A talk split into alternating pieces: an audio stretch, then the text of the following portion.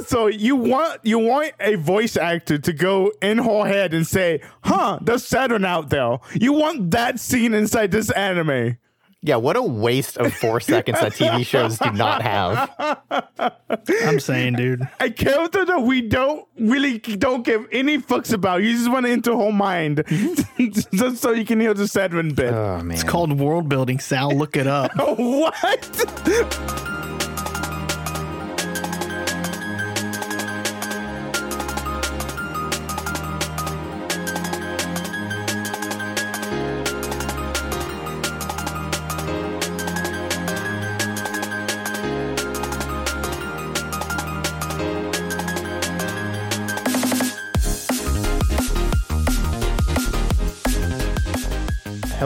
And welcome to another episode of My First Anime. I'm Chris Bailey. I am um, the club president of the Husbando Club, Salvador, also known as Monkey. And I am fourth seat in the chess club, Anthony Vaught. I apologize in advance if uh, my thoughts are slow on getting this. I made the mistake of blasting through like two thirds of a book immediately after reading or watching these episodes. So I got both of them swimming around in there at the same time. I will. I, so I'm trying to parse them.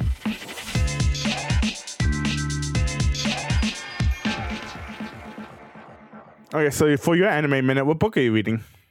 Oh, it's done. Uh, it is not anime, so I will not discuss it. Oh my gosh, dude! Please, people just want to know tell about your fucking life. What book are you reading? Uh, it's called The Devil in the Dark Water. It's cool. It's good. It's a mystery book. So Oh. it fits, yeah. Is it because of Hayako?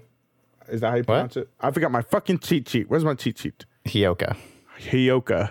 I No, know. it, um, I read the guy's first book, The Seven and, De- uh, Seven and a Half Deaths of Evelyn Hardcastle, which I also quite enjoyed. So I decided I'll read this one. And I've read a fair number of mystery books in the past like year or two because mysteries are fun and I enjoy them. And I, I just, in, I really like that whole style of thing. Should I get into these um books that they keep talking about? Was it Christie's Agatha books? Christie? Yeah. Uh, they're light, fun reads, I think. Um, I read a handful of them. Yeah, they're cool. And a couple of them, which we'll talk about later, apologies, we will spoil them, are like the genesis of some pretty popular mystery tropes. Like, if you're interested in that kind of stuff, Agatha Christie basically invented mysteries. Uh, but yeah, that that's it. No, no anime. Uh, I'm unless I jump into another book, I might do some anime next week. Okay, Either some okay. Gundam. Oh, actually, I do have one thing. I saw a clip from Monthly Girls Nozaki Kun, where don't know what that is. it's an anime. It sounds good. Uh, but basically, like a manga artist who I think is struggling keeps drawing his characters at weird heights in relation to each other. And when like his editor or whatever calls him on it, he explains it away by that character on that scene is standing on a box. What? And it just devolves into like this thing. And then he eventually solves it by having one of the students like holding a box and says and saying, like, we're all getting really into boxes. And the guy's like, that's not the you solved the wrong problem. I fucking love that. and that has kind of shot that show near the top of my list. So I may watch that. I think it's only 12 episodes. Oh, what is it called? Monthly Girls Nozaki Kun. oh my god, that sounds so good. Actually, I like that. I like the premise. I think it's about a struggling manga artist or something, or I don't know. I don't know much about it, but it's supposed to be good. And that clip is very funny. So that's it. Uh, my anime minute. Uh, still playing Breath of the Wild. I've, like I said, I finished Taskmaster, so I'm actually gonna start uh, getting to all the animes that I missed. I can't think of anything else I'm doing. I have one thing. It's a sad thing that I have to announce this. But one of my favorite shows when I was a child, a show called Shaman King, it's getting a reboot. But guess guess who owns the rights to Shaman King? HBO, No, Disney, no, CW, DB Weinhoff. no, me. no. I'm out of guesses. It's Netflix. Oh, Netflix owns the rights to it, and you guys know what that means.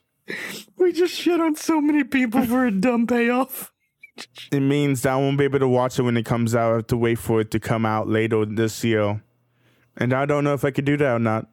Wait, you don't have Netflix? No, do you, do you not know how Netflix sends out their episodes? Oh, yeah, all at once, generally. Yeah. Yeah. Okay. So I have to wait, and I don't want to wait. I want to watch Shaman King now. Side note, that's kind of funny. Roughly before the like right before the time of this recording, I think earlier or later last late last week, the Dota anime came out, and apparently it's pretty good. Really? I heard it's bad.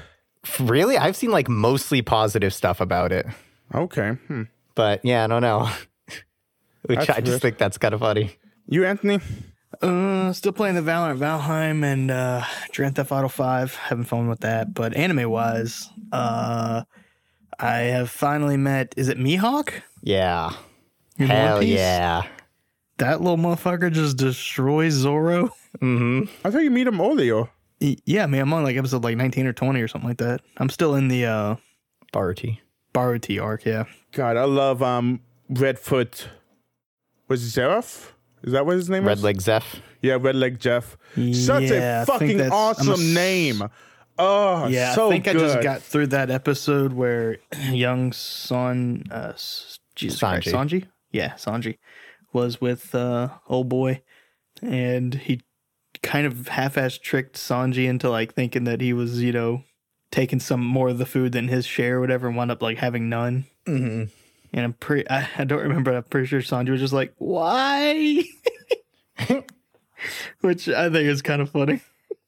You you know that's um different from the manga. The manga is like is more like bloodier than what happens in the I- anime. I didn't know that, but um, yeah. And then I th- I'm pretty sure I watched that episode, and I think I, I can't remember because I was kind of like uh, at the end of this one, I was about I was really tired. So, but I'm pretty sure Luffy's about to hop into a fight now. Yeah, I feel probably. like he was gearing up. Yeah, With Don seems like time. I believe so. Like I can't remember if I stopped after that episode or if I stopped where he was about to jump in, and I didn't want to like be tired and watch a fight. So Speaking of watching anime, we did five episodes this week, and boy, segue. is there a lot. So let's get trucking. Episode 13 A Corpse by Evening.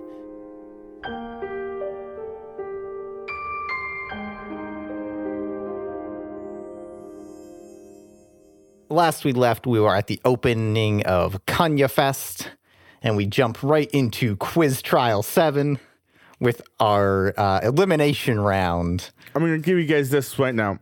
I like this show now. Hell yeah. I think it's only because of this environment.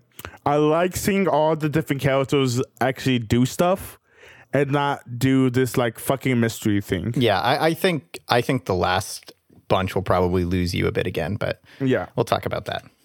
Um, the first question is a diamond or barrel.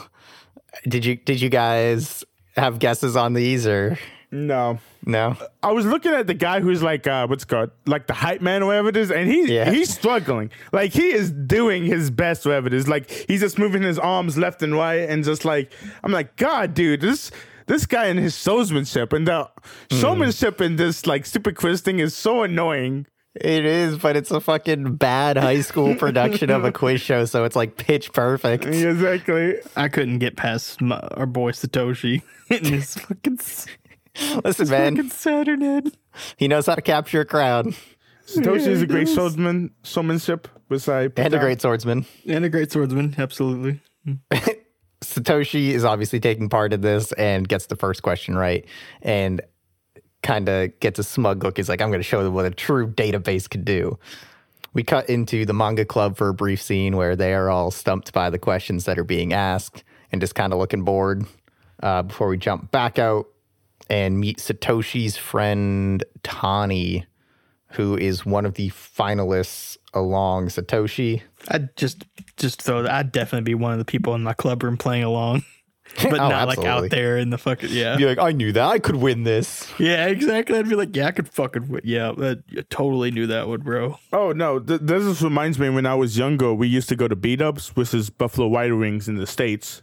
And they had those like uh, quiz shows on the TVs, wherever it is, and you get like one of these like blue computers, and you can always just like type down like the number that you think the quiz is on, and it was just really fun. It just reminds me of I know that. what you're talking about. I never played it, but I've always, I always looked at the questions and been like, "Pff, I could Yeah. do that. Yeah, same. Oh yeah, but it's weird because you say it's Satoshi's friend, but Satoshi does not know his name. Yeah, Satoshi doesn't really remember him, but obviously it's someone who, you know, Satoshi had some sort of previous relationship with. It's an arch nemesis, an acquaintance, if you will. Yes. his Someone rival. who views who may view Satoshi as a rival, which perhaps we'll talk about that later. Satoshi goes up as they're introducing the finalists and plugs the anthology and does his very dramatic, very elongated twirls. God, Which the those ones are audience eats up. I love when he's talking to the chick though, because uh, the Saturn enters whole space, which is fu- really funny. See this this is oh, I think this anime is terrible and unbelievable. Um, this is sarcasm. She just now noticed that Saturn was in the fucking audience when he walks up on stage. Well, she's not. She has to. She can't call it out Oh. from there.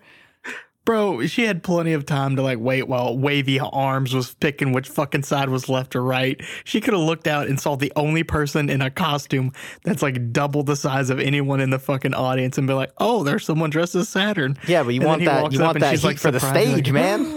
Oh my god. Yeah, I mean, agree with okay, Owens. if she okay, okay, yeah, no, no, if she's doing it like as a playful or not play whatever as a, like a showmanship thing, sure, I, I'll retire my previous. Yeah, I mean the way she said it, she's like, "Wow, he's Saturn." But if we're supposed to assume that she didn't see him the whole fucking time, fuck off. We're, we're not assuming that, Anthony. You're just putting your own your own things to it. Absolutely, it's my own experience. Sal, leave me alone. He is a professional presenter. Okay. Also, what happens if she calls out, "Oh, hey, there's Saturn over there," and the Saturn gets knocked out? You're like, "Well, there Well, goes no, like." just in her head. She doesn't have to like specifically call it out, but just I- I- in my, I was just kind of into like she was like, she she literally like looked up from her car and was like, "Oh my god, this dude's Saturn. He's fucking. He's the one that won." If she didn't know that he was in the finals before he walked up on stage, then yeah, fuck off. But okay, I see where you guys are coming from. If it's a showmanship thing, I retire my previous statement. Of course it is. also, you want you want a voice actor to go in her head and say, "Huh, there's Saturn out there." You want that scene inside this anime. Yeah, what a waste of four seconds that TV shows do not have. I'm saying, dude. A character that we don't really don't give any fucks about. You just want to enter her mind, just so you can hear the Saturn bit. Oh man. It's called world building. Sal, look it up. what? What? Okay. Your world sucks, and I want no part of it. And also the man that was moving his arms back and forth, like Sal mentioned, that boy was winded during the when they were introducing the finals. I know. Yeah, that was great. He was just doubling over, going Uh, because he was caught in Saturn's gravity that he didn't see beforehand. yeah, dude. Snuck up on everybody. Uh, meanwhile, back in the classic lit room, Chitanda collapses into the room, pile of distractions in her arms, is briefly adjourns with Areki before running off to ask the newspaper to cover the lit club. And Areki spies a little something something peeking out. We cut back or we cut over to Chitanda going to the newspaper uh, with Togaito, the the reefer man. He denies Chitanda because he's like, yeah, Lit Club ain't special enough. But if he had something for me, maybe. Yeah, like this classic lit club is like a really boring club. I don't, I don't know why anybody would join it, except mean, maybe Owens, who's an. English major. So Bro, if I got the, I mean, I would join it if I was, I don't know, best friends with the guy who joined it or crushing on the guy who's be- who just joined it. None of them really joined it except for Chitanda for any reason other than they know people in it. well, um, what's his name? The the main character joined it because of his sister. Yeah, which he joined it because of someone else. Yeah, Uh, Chitanda, after getting denied by Togaito, is beckoned by her fortune telling friend and wants to get her fortune told. But she cannot hmm. because the for- Wheel of Fortune tarot card has been stolen and a calling card left behind signed by Jumonji, which, of course, now this devolves into a reference to the movie Jumanji. Wait, what? what? That's how that Did you guys not catch all the Jumanji parallels?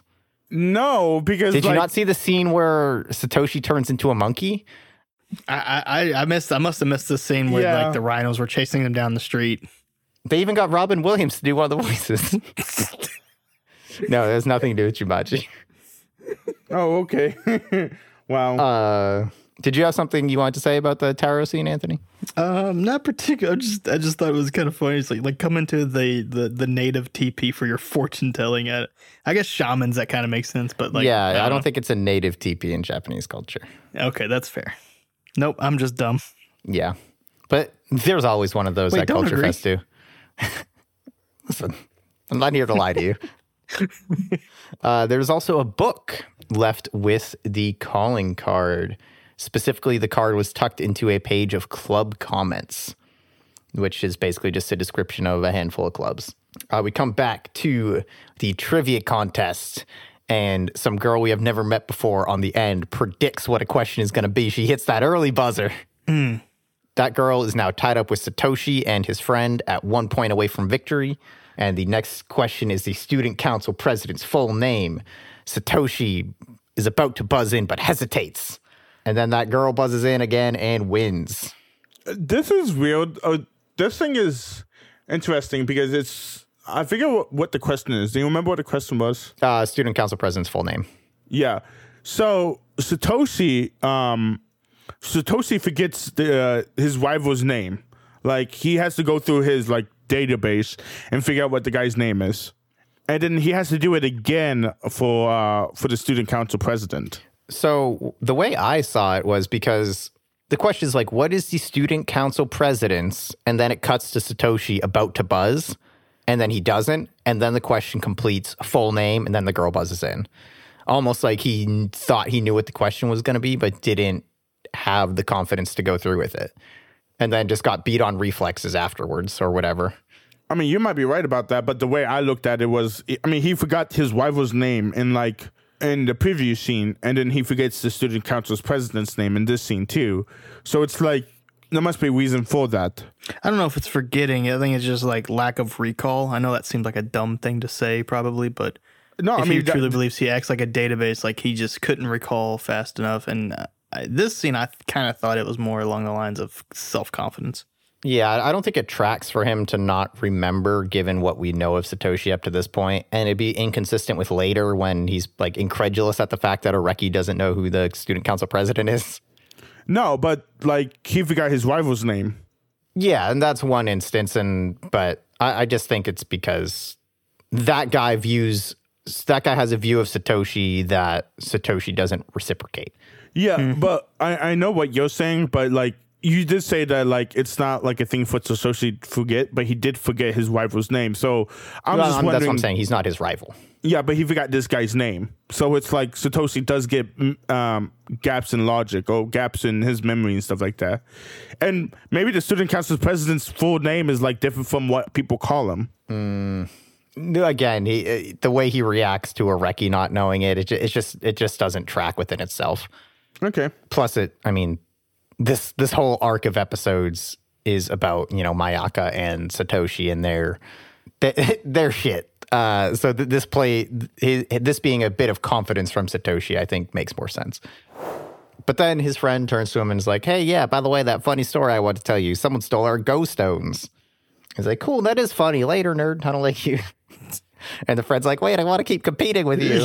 He really did just fucking blow him off. Yeah. Uh, Satoshi's like, yeah, man, fine. We're going to the cooking competition. Whatever.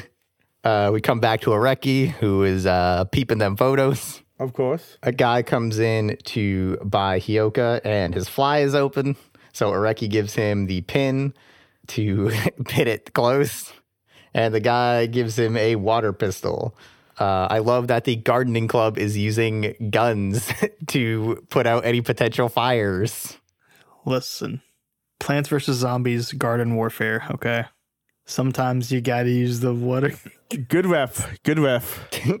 Question: uh, Did you guys? I forget what it's called, but did you guys know about the concept that Areki employs later of like the trading stuff? And like, and did you guys see that that was what was happening? Yes, because I did watch The Office, and that's what one of the people do. And then I there's a book that I read that's like that too. Okay, yeah, it's in a lot of things. It's in Atlanta, actually, which is the reference I was gonna make to touch Yeah. base with you guys for. Yeah, Darius does it, doesn't he? Yeah, he like trades the katana for a bunch of money eventually. Yeah. Yeah, And like how he's like, oh yeah, you can give me like this money for like a dog. And then like three grand or some shit when the peppers are done. yeah, and when the puppies, yeah. Yeah, he was like, I need money now. yeah. We come back to the manga club. They're not doing so well. They, again, some other girls, again, hint at like a disagreement in the club, imply that somehow the club not doing super well is Mayaka's fault. Mayaka has the brief thought of, I wonder if Fuku Fukube will believe me when I tell him that I tried to behave myself. That's so good. That's such Yeah. a crushy thing to think of. That's so adorable. Uh, and she gets up and pushes and starts to really push back against uh, Kochi's argument uh, about the ability to determine what's interesting and whether things have value or and, and the concept of subjectivity and all that. Um, I think there is something to be said here, but I think it's better served when this conversation ends up co- coming full circle in a later episode. Yeah. Um, yeah, and Kochi's basic argument is like all manga's the same. Taste is so subjective. It doesn't fucking matter what you do. And Mayaka is very much no. Some things are made. Some things are are better than others, and is is like an indisputable fact. Some things have value that others don't. Some Masterpieces things are can just be built born. different, bro. Some things are just built different, bro. Like The Final Empire by Brandon Sanderson. Read that book. It's really good. Jeez, dude, I you know you guys are becoming so fucking insufferable. I'm never gonna read those books. it's your fucking fault, but you haven't read them, you motherfucker. uh, Kochi has never been bowled over by anything. Uh, and Mayaka mentions a manga called A Corpse by Evening. And, when she does, a hush falls over the room, and people are like, oh, shit. uh, but hey, they're getting customers. And we come outside and we see the president taking down a Battle of the Maidens sign. Oh, I did not think about this until now. This Yeah. is one of Salvador's, also monkeys, nitpicking moments. So the Corpse by the Evening manga, or whatever it's fucking called, it's what's it called? Is it Corpse by Evening? A Corpse by Corpse Evening. by evening. Yeah. Okay, so this is a manga that came out the year beforehand by the same manga place. And nobody in this club knows about this stupid manga except two girls or three girls in this uh in this club. Um, I think the way like the general audience reacts when she says it, like it implies that some of them probably do. And I think it's reasonable to believe that some of them don't. I mean, their first years in high school, unless they're like actual manga nuts like Mayaka, it's reasonable that they wouldn't have gone to the Culture Fest last year and bought it.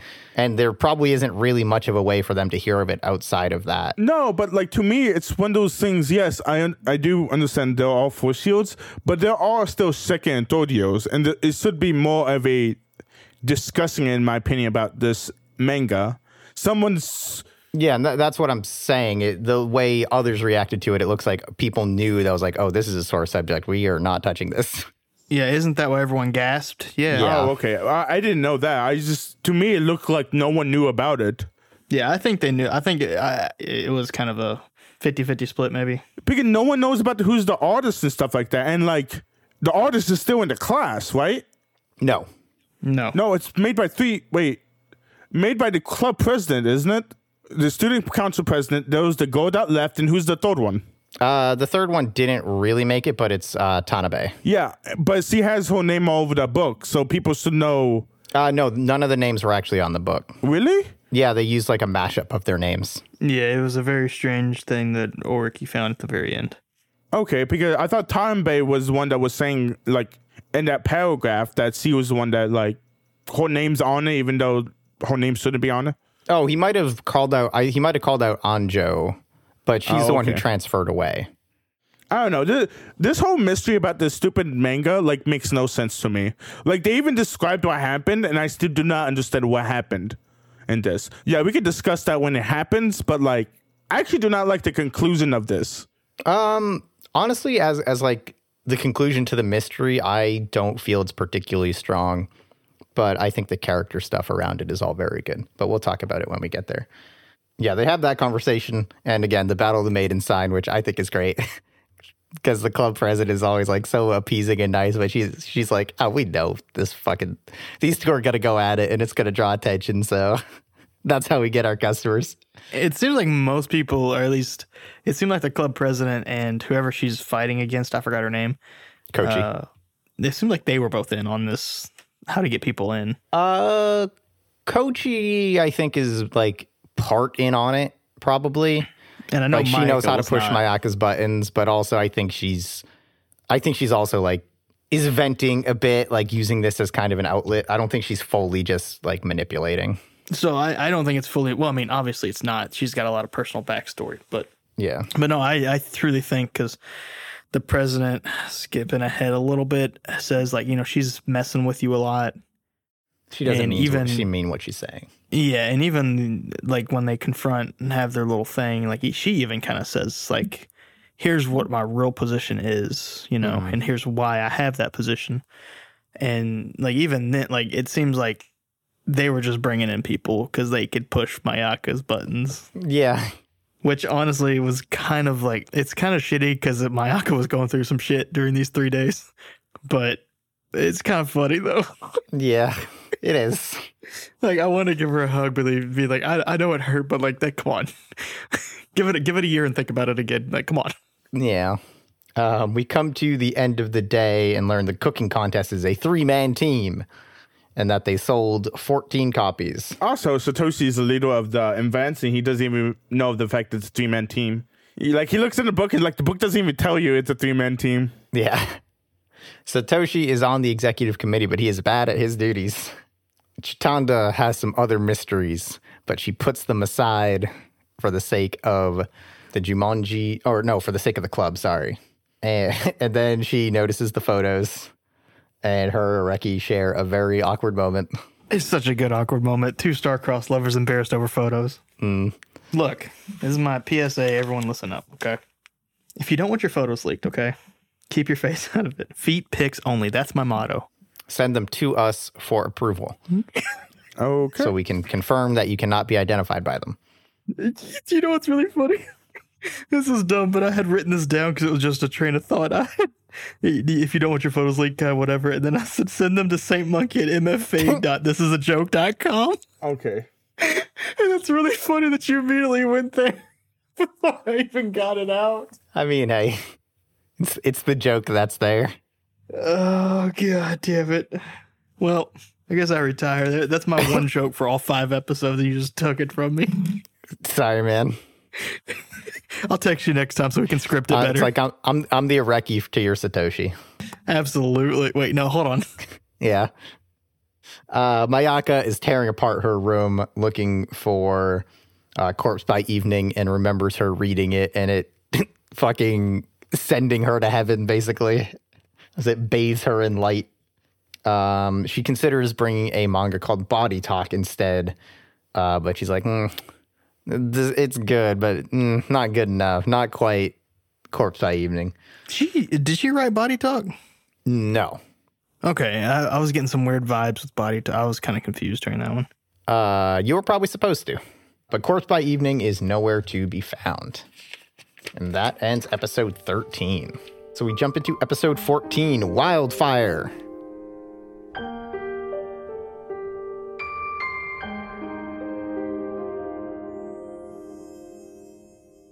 Opens with Mayaka apologizing for not having the manga. Uh, she is now dressed as Ako from Himitsu, Himitsu no Ako-chan, a magical girl manga from 1960s. And Kochi is dressed as King from Art of Fighting, which, listen, Deep breath. no, uh, King not as deep. Okay. Uh, actually, her references get less deep. This girl is all about those SNK fighting games, so she's all right in my book. All right, all three of her characters, I think, appear in King of Fighters. She asks Mayaka for help with the posters, um, and Mayaka has the realization that, like, hey, wait a second, because she ap- apologizes for not having the manga, and at some point, Kochi uses the title uh, "Corpse by Evening," and Mayaka's like, hmm, she remembered the name of the manga. That's weird. And we cut over to them planning for the cooking contest. Satoshi shares his thief story with Tanabe. We learn that, oh yeah, the remember the acapella club get their apple juice stolen? Mm-hmm. Yeah, that happened too. So there's a obviously a phantom thief out here, and Satoshi is curious now. I just I want I want to interject just one second. Yeah. real quick. When they were talking about the manga, I know we're going back just a second, but they mentioned like, are they doing like moe drawings for posters or whatever? Um, I don't think they're moe. Um, Well, uh, I have that word Kochi's is down. pretty moe. I think. Um, we don't actually see Mayaka's like finished version, but the ones Mm-hmm. done by I believe his name is Kugiyama, the club president. Yeah. He has like a very old traditional style. So so here's here's here's the little. It's really a story and less of a question kind of thing. When I I watched this la- last night when I was I watched like four or three or four episodes last night. I can't remember how many, but I remember I wrote down moe. I was like, that word sounds so fucking familiar. When did we talk about moe before? And then I listened through our final edit of Devil's a Part Timer 3. And I was like, guys, what's moe? Mm-hmm. it's it's so that got answered while I was listening to the fucking final edit of the show. That yeah. Anyway, I thought that was kind of funny coincidence. we cut over to Chitanda talking with Irisu, who accepts 20 anthologies at a lowered price of 150 and then extends her hand to which Chitanda is briefly confused before putting her hand in hers. God. And Irisu's like, No, what are you doing? Give me a copy. So good. So good. And then the scene, is like the cut afterwards, where they're just moving the hand back and forth like a fuck, like they're working on a log, like as a saw team, Yeah. is so fucking funny. Yeah, that they have a brief they have a brief conversation and then Chitanda sparkle eyes Irisu to which he like yelps in fear. She uses her special move, Yeah. her Reagan special ability. This is a great scene because Irisu like Irisu gets broken by Chitanda in like the same way Areki does. Like her entire facade falls and she's nervous and uncomfortable. Which uh okay. I'm just gonna introduce this now and we'll get into it more as we go. But I think this is a good thing to keep in mind with these two. We had our movie arc, which showed a lot from the perspective, you know, of someone with talent, mainly focused on Areki. And then we get this arc, which is kind of focused on the other side of the people without talent uh, through a lens primarily of jealousy and that kind of thing. With, you know, uh, Satoshi being paired with Areki, uh, Mayaka being paired with Kochi, and by extension, uh, Anjo and Kugayama. And then Chitanda gets paired, paired with Irisu, which is like the lightest and breeziest and kind of simplest, but also interesting because it almost goes both ways with those two. Uh, but we will talk more about that later. Do you remember all the advice she gave her? Yes, uh, Irisu is giving Chitanda the advice on how to manipulate people, basically. Give them a sense of emotional contentment um, and expectation, and that the thing that you're asking of them is small to you, but big to them. And then she leans in and whispers in her, in her ear, ask members of the opposite sex uh, where no one else can see. I love the descriptive that that was used. She said it was this was terribly informative. yes. It's such a good descriptor. It's, I'm sure this is all going to go great for Chitanda as well. Feels like things she can do. No, it doesn't. Uh, back. Meanwhile, Areki gets fucking the weirdest people imaginable with the trick or treater confection club people. God, this was so weird, but so cool. I like like I like that tone. I was like, this is weird, but interesting. Yeah, it, I thought it. I love these two. Yeah, I kind of wish they would show up more often. They're so random. Uh, their, God, their tone is so weird and creepy, but so innocent at the same time. Exactly. Areki trades them the water gun and an anthology for two cookie bags, and they are so excited about the water gun that they throw in a bag of uh, cake flour. Uh, Areki then pays for the anthology himself. We cut to the manga club with Kochi and Mayaka doing their posters. Uh, Kochi's is done. I can describe the scene perfectly. Do it, go.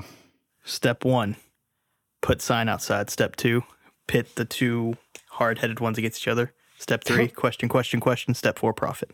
I mean, basically, yeah. but uh, Kochi's is done, and it's she shows it, and hey, it's good. Further alluding to the fact that this girl ain't fake; like she cares about manga. Yeah. Uh, Satoshi sees it and is ab- about to call out to Mayaka, but stops himself, thinking, "Eh, I'll just leave her in whatever she's doing." Satoshi is also not thrilled about his quote unquote competition with Tani, even though he's kind of stoked for the cooking competition, which we get quickly into Satoshi's plans to make his special fried rice. And Chitanda's like, oh, cool. So that you're going to be our anchor man?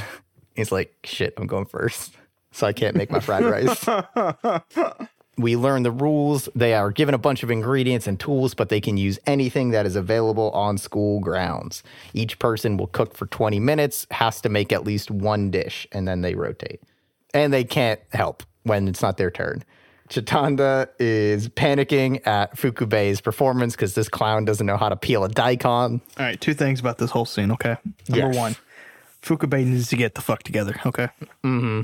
He needs to get his shit together. Number two, the other chef on that rivals team has two kids and a fucking mortgage. Why is he allowed to be in this fucking cooking competition? Yeah, listen, man, I don't have anything for you. but yeah, that's all. I Mayaka is trying to mime some, or not Mayaka, Chitanda is trying to mime something to Satoshi, and somehow he gets it. Uh, eventually, his turn ends. Chitanda starts off impressive, and they're all like, oh shit, this girl's coming out the gate hot. And she immediately forgets what she's doing and just like freezes for a solid five seconds. And they're like, "Yep, that's Chitanda." Then she just starts doing like she just starts making all kinds of shit too, doesn't she? Yeah. Like she just goes the fuck in. Uh, we get to see the astronomy club. Uh, it is now Sawakiguchi's turn. The the fucking publicity girl from the movie, and she is just like staring at a fire, looking mad, like mad, insane, not mad, angry. Like this girl, something just awoke in this girl. Uh, but it basically comes down to Chitanda versus the chef kid. Uh, we get one more quick shot of Sawakiguchi who's like making a witch's potion, basically, just pouring something into a green sludge. We get illusion from the the announcers that there is some trouble as Chitanda is deshelling prawns. Satoshi tries to mime to her something to which she does not get at all, and happily waggles a prawn at him. Happily waggles the frog. Uh, something is wrong, obviously, and then we learn that uh, Chitanda used all the ingredients and left nothing for Man. Mayaka. She's got too carried away cooking. Uh, Mayaka, meanwhile, finishes her drawing and runs off to the competition. She gets there and she has nothing but one small onion and some water, and then like a little bit of a, a like a radish and a one scallion. Uh, this is all being loudly announced that they don't know what they're gonna do, and we see Areki start to get restless, get his bouncy leg going. Tani's group has finished their omelet, and there's only 10 minutes left. We get a good shot of the astronomy club, and they are just fucking going. Something's not right with these people. uh, I want I want an episode about them. Areki calls out to Satoshi across the schoolyard. Eventually, Satoshi manages to hear him and run over. Areki passes him the flour, and Mayaka is able to use it to quickly whip up some kakiage tempura and yells for a ladle because apparently one is not provided. Hmm. Uh, they finish, or she finishes it just in time, and everyone's happy about it. Chitanda gives a bow towards Areki's window, and the Classic Lit Cl- Club wins. What a fun fucking event. Yeah. I'm just saying, uh, Mayaka, the goat, managed to do all of that just to, with just some cake flour, fucking a radish or a carrot, a shrimp head, and a fucking onion and scallions. The goat. That's all I'm saying. Yeah, dude, she came in Kalizuch. Yeah. Yeah. Reki is in the room by himself, exhausted because he yelled. Bro, I'm fucking, I'm done with him this episode. he said, I'm exhausted. Fuck you. I, you know, I, ki- I kind of feel that one, honestly. he was yelling across the whole schoolyard, my man. I think Satoshi's like, yeah, that's the, like a thing for you. Like Yeah. the fact that you did this is very interesting. Yeah. I think I think that's called out at the beginning of the next episode, but yeah, uh, Satoshi is very yeah, I think so, but yeah, Satoshi is very much like, nah, that's that's a weird thing for Areki to do. Mayaka, meanwhile, is bemoaning all of her imperfections and how she could have cooked better. Yeah, they said like she talked about this scene, and I thought they lost, and I'm like, but they won. I don't understand the point of like complaining about like the ladle thing. You know what I'm saying? Well, it's not. She's not complaining about the. Well, she is in a way because it, the food wasn't as good as it could have been. Well, I guess mm, once you say it like that, like the food is not as good as it could have been. I guess you could say it like that because Mayaka is a little bit of a perfectionist. You can see with the manga drawing and stuff like that. But yeah, I, I guess since you said that, hmm. that does make more sense. But it's still like she said that, and it's still like I'm like, I thought they won. Like you got it, it just bugged me. Is what I'm is what I'm saying. Sure. And it, it honestly probably should. Because, you know, as I kind of referenced, this whole arc and a lot of the show is about how these characters like interact with their imperfections and their failings and their weaknesses. And this is really specifically for Satoshi and Mayaka, they really explore it in these in this chunk of episodes. And you probably should be a little annoyed, like, Mayaka, what are you talking about, girl? You did good. You won. You're fine. Exactly. We learn that there should have been a ladle, though, so that was weird. Uh, and then Chitanda finds a calling card. And if I remember correctly, some meat is about to happen in episode 15. I think you did remember correctly. Areki's sister prepared him a, a lunchbox, and he's like, but why is it ethnic? Which is weird. They, as Monkey referenced earlier, they talk about Areki's involvement in the cooking competition win. Uh, and Chitanda shows him the calling card. And then it cuts back to her with this weird, like, ping, as she looks at him expectantly before it cuts to the intro. Areki tries to ignore Chitanda. He realizes it's no use. And he cuts her off and starts to talk. And then Satoshi eventually cuts him off and comes up with a plan to pitch the Phantom Thief story and how they're going to solve it to the newspaper club to get a section in the article for the third day. Well, I was gonna say I I do love this um that scene when Oeki does literally just says like just trying to yeah we're not doing this like we got to think about like uh, getting our uh, getting our sales numbers in. We we can't be doing every case. I just love that. I just thought that was really good from like Oeki's point of view. It's like yeah we're not doing this today. We're not doing it, you guys. We're not doing it. And Satoshi's like yeah we're probably gonna be doing it. He's like, but what if, what if, what if we're doing it drew people to us, huh? Yep. Like, Satoshi, a little shit. Areki still kind of refuses. Like, there's there's thousands of. It could be anybody. This is impossible. If only the thief would target the classic lit club, then it'd be easier. Satoshi kind kind of snidely remarks, "Eh, we could hit ourselves." To which Mayaka stares daggers through him. Areki starts doing his little hair rub thing and gets onto something, and then we get the first references to Agatha Christie's ABCs of Murder and how this case seems to be following that in terms of execution and idea. I- I think it's Satoshi who says that Jumonji should be read as Jumoji. And I forget how that leads to something about like the 10th letter being the classic lit club. This this is some stuff that you probably need to understand Japanese to fully get. yeah this is Yeah. yeah. I think I, I understood the reasoning in that like it was like, you know, our A B C D E F G or whatever. Like I think somewhere around there what would be considered F or G would be the classic lit club. Yeah. Um, Satoshi has a plan and exits. Mayaka and Areki are once again left by themselves, which is always great for both of them and not awkward at all. Mayaka is pissed for some reason but denies it.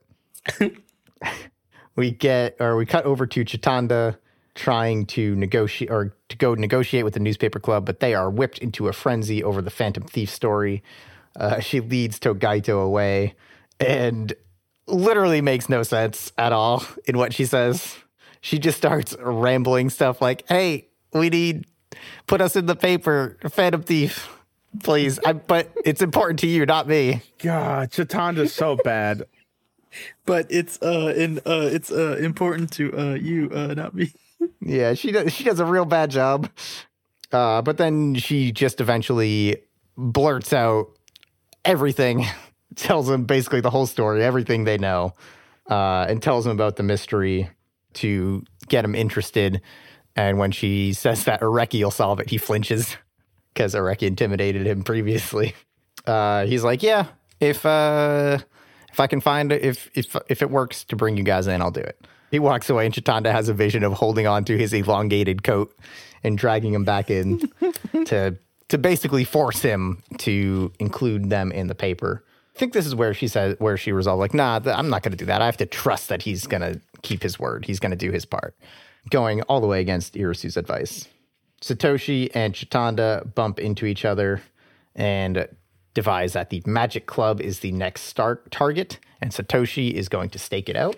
Tani also knows and is also there and is like, it'll be our next competition to catch the thief in the act. And Satoshi's like, fine, dude, whatever. Stop talking to me. Areki asks Mayaka about the ABCs of murder. She tells him that, yeah, the killer in that book, he did it that way because he wanted to, which I haven't read that yet. So I don't know if that is completely accurate, but I assume it is. Um, Areki finds that unsatisfying and decides that there must be some purpose behind the way this thief is doing it. Uh, Mayaka questions Areki's motives, to which he replies that he can't ignore. Chitanda is someone that he can't ignore because she won't go away until she's satisfied. And Mayaka just laughs at him. This is where he invokes the uh, Warashibe protocol. Oh, yeah, because Mayaka goes to leave and Areki holds out his hand. Yep. that, so I think they have a brief thing about the flower, and then she gets up to leave, and Areki holds out his hand, and she's like, "You want me to pay you for the flower?" He's like, "Don't make it sound sordid."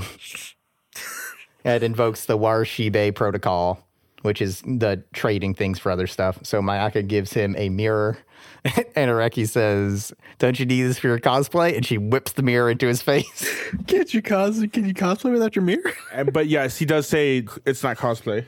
She really doesn't like it called fucking cosplay. she she yells at him not to call it cosplay and chucks it in his face. So, would you like to discuss what this protocol is?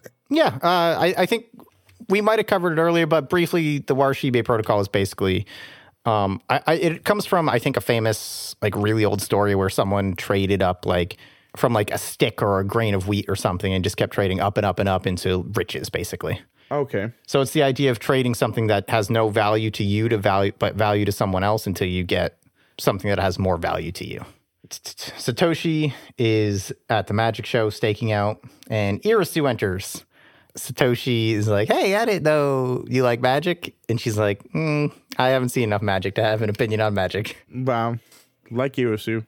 Yeah, which I, dude, I actually in, in the episodes I didn't fully get it, but as I thought about it a bit, I love the characterization of Irisu in this chunk of episodes, and why I think pairing her up with Chitanda specifically is like such an interesting thing when taken into the themes of all of this. But again, we'll talk about that later. Tanabe and the president also enter, uh, as well as Kochi and the manga club president. And Satoshi thinks all like, oh, could it be one of them? Uh, the performance starts, and the candle is already missing. We get a quick talk about Satoshi's flawed logic and how there's no reason to believe that they would do it uh, in front of people. Like there's there's no there's no reason to believe it would have been during the performance rather than beforehand. So catching them in the act doesn't make any sense. Yeah. Uh, we come back to the manga club, and the Vocaloid girls are talking shit again. And Kochi comes in and actually silences them this time instead of like kind of snidely doing it towards Mayaka. Mayaka still exits and is kind of despondent out on like the overhang thing and is about to call out to Fukabe, but holds herself back and thinks that like, man, it's kind of pathetic how I every time I feel a little bit down, I want to run to Fukabe and the others. No, that just means you have friends. Yeah. But I think it's, you know, indicative of how Mayaka is generally independent and sees herself as capable of solving her own problems. Um, which again is something I think we will talk about later in more context. The pres the uh, Yuasa, the manga club president, comes out to Mayaka and basically explains Kochi to her, like Anthony was talking about before, where she's like, "Yeah, she doesn't mean any of what she's saying. She's just joking or whatever." Mm-hmm. And she knows because they're friends. And she was also friend, or and uh, Kochi was friends with the author of Corpse by Evening, who we learned is a girl, or we might already know, but the girl Anjo, who has transferred away. Mayaka asks a little bit more about Kochi, and Yuasa says, eh, "I can't really say more." And Mayaka assumes it's because for her to say more, she would have to talk bad about her friend. Mayaka needs kind of a hug right now. Dude, yeah, Mayaka needs a big hug in She's all these episodes. Yeah, But you know what? She'll be all right. I think so. That's kind of Mayaka's thing. She's all right. she has a good cry and then she's good. Dude, fucking same, honestly. Uh, the extra is posted and Chitanda furiously scours it and finally sees a brief mention. I think it literally just says the words the Classic Lit Club. He did come through. yeah. Which, oh, Chitanda. Yeah, that was pretty good. Uh, Areki and Satoshi talk about uh, catching someone in the act where Areki basically lays out Satoshi's flawed logic to him. Uh, Chitanda comes in and does a quick roundup, and we learn that the last target is going to be the culture or the classic lit club, but it could be the industrial club. Do we have that club around here? I don't think so. No, that's what Oreki says. He's like, Oh. do we have that club? I don't know what the industrial club is. I want to see some of them. Uh, Chitanda is going to do a radio show, and then we cut to later that night. Chitanda is on her floor commiserating with her eggplant pillow. I love this eggplant pillow so much. It's a good pillow. It's a such a good pillow. Yeah, and she's just she's just exhausted. For the first time, we see Chitanda not only tired, but maybe in a little bit lower spirits than is expected of her. Uh, we cut over to Mayaka, who is again considering body talk, but it's like, mm, but it's a step below corpse by evening. And she pulls some of her own stuff out of her desk drawer. It's like, my stuff is hundreds of steps below body talk um, which hey, we will come back to uh, that whole thing too. As kind of everyone's character arc, except for well, Areki kind of got his last time, but at least Ch- uh, not Chitanda, Mayaka and Satoshi, like their character arcs pretty much climax in these episodes. I think Satoshi is thinking about uh, and Chitanda and who the real culprit is, and has the resolve to catch Jumoji.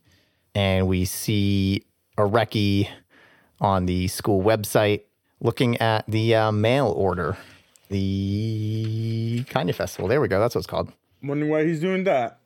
And that, yeah. Honestly, until the last episode, I completely forgot he had done that. Did you guys have any like theories going through this stuff or like up, up to this point? No, I mean I had I had nothing. I don't know. I just think it's so weird the fact that the the manga and uh, um and the heist are connected. Is it so weird? And it's so weird that Oeki's sister like knows stuff behind this. Um, I think that's uh, that's definitely a stance you could take. I think I think it's questionable, but more or less i- irrelevant in a way. Uh, whether or not she knew that that there was a connection there is possible. I mean, we do see her in this episode like examining the poster that kind of can connect it all together. And if we do think if we do take her as like genius level above Areki, I guess it's possible that she could have made that connection off of that poster. Or it's just, you know, she wanted to find, she liked Corpse by Evening and wanted to read the next one. And obviously, not being a part of the school anymore, wouldn't know anything, and just wants to find it, wants to know who made it or whatever. I don't know.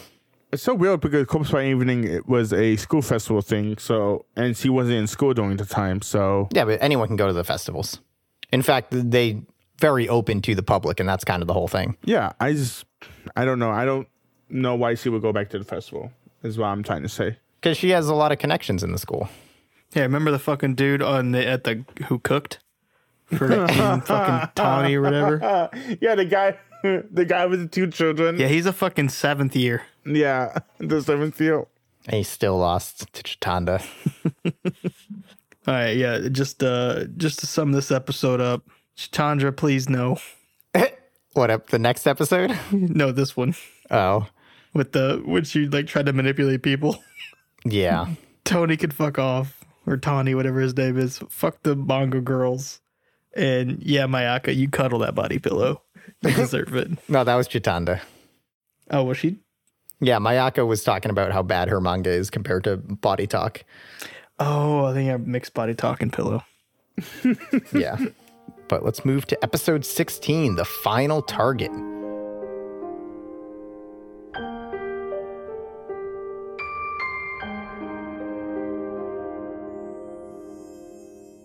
Satoshi is geared up and there's but there's a ton of people hanging outside one of the club rooms trying to be detectives, trying to catch Phantom Thief. Yeah, there's a whole fucking unit there, like a whole squad.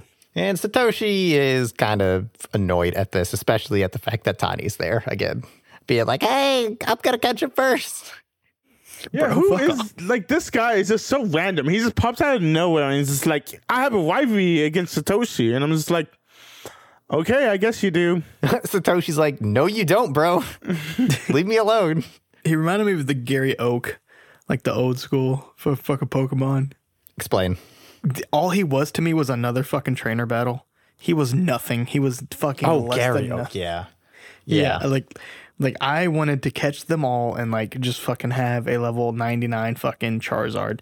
That's all I wanted. Like fuck off Gary like with these stupid fucking just walking into my life, making me fucking fight you. Wait a minute. Or oh, I guess if you named him douchebag or whatever. do you not know who Gary is? You see, No, I- I- I do. I is forgot- I forgot he was from, Gary um, Oak. The Pokemon games. He's a rival Yeah. to Ash Oh my Jesus Christ, dude. Um, he this is, sucks. he had a sports car in the first season. He was one also yeah, isn't of he like 12, dude? if he's not, if he's old enough to have a car, why is he having beef with this 12 year old? You know this is a Pokemon world, right? And Ash Ketchum's ten. Not better. Ash is 10? I think he's ten. That kid's not 10. I think he's 10. Bro. I'm pretty sure he's 10, you guys. Also, fucking, in this world, it's okay for your kid to fucking leave the house and go catch Pokemon, even though Pokemons are super duper dangerous. Ash dangerous. Ketchum is 10. Yeah, he is 10. We, I remember this. As you said, Chitanda sees some mysterious woman. Is like, hmm, I feel like I've seen her somewhere. Uh, people start to give up on the stakeout, and Jumoji has given up, or Jumoji has stolen from Kaon, skipping letters. The Classic Lit Club, the anthology Hyoka, is selling surprisingly well, and Tomoe enters and tussles Areki a little, much to his displeasure. Buys an anthology and takes the mirror, leaving Areki with a copy of A Corpse by Evening which he sees is written by Anshinshin Takuha. Also, their their little banter, their little playful fucking brother sister banter, like where like she like puts it on his head and stuff. Yeah, Is so uh, their good. their relationship's very good. It's so nice, dude. Uh, yeah, and she leaves him with like, "Yeah, you decide if you want to pass your time with her or not. I don't care. Later." Although you know, you could read as her saying, kind of being smug, like, hmm, "You decide if this is worth your time." hmm Hey, I'm hinted at something here. Uh, Areki flips to the end and reads the notes from one of the people involved. They talk about uh, their plans for the next manga that will be written the next year called the Kudryavka sequence. And I kind of give shout outs to the two creators and how, like, oh, yeah, they were people who had never really done this before, but then they came together and made something amazing. And I'm just like the background person. So it feels weird to be the one here doing all the the hyping. The author notes and shit. Yeah. Who- Who's this passage from? Like, who is it? Tanabe, Okay, uh, remember, I'm not good with names. Would you like to explain who Tanabe is? the mastermind behind the Jumoji incident. Okay, so the student council president. No, No. Okay. I don't know what more you want from us. You know who, who he had that conversation with in the hall thing, whatever, you know, he was explaining all the plan? Who is it? Just tell me who is it, you guys. It's not He hard. is. He's he's just a guy on the executive chair or whatever. Like that's the only I think prominent. It's the guy thing that is is right? talking to at the end for a long time. He's not the student council president? No, Oh, is he the head of the executive community? Is that what it is? something like that. Yeah. Okay. I don't think he's the head, but he's up there. He's not like super like He, he's over Satoshi. We know that. Yes. yes. Okay. That's who I wanted to know. Okay. That's who I wanted to know. I thought he was the student council president. I didn't know he wasn't. Okay. Chitanda is at the broadcast club about to knock on the door, and the guy comes out and jumps at the chance to have the president of the Classic Lit Club, the last target of the Phantom Thief, on his show, and is doing some real creeper hands as he talks to her, She finally fondling comes the through air. and gets What? a spot. She finally comes through. Yeah, all on her own, not because it was. See, he's not the last one, and they can get her. Uh, Areki, meanwhile, is reading Corpse by Evening, and he's like, damn, this is good, actually. Yeah, this is possibly my favorite scene of these five episodes. Oh God. Uh Chitanda comes in and sees him reading it, and she's seen the art before and gets curious. And Areki's like, no, we're not doing this shit, and tries to keep it away from her. Specifically, she's like, I, I, and he's like, no. She's like, I am curious. And that like triggers the whole fucking thing. And then he's like, it's on the tip of my tongue. And he's like, swallow it, swallow it. So fucking good, dude. Yeah, these two are adorable.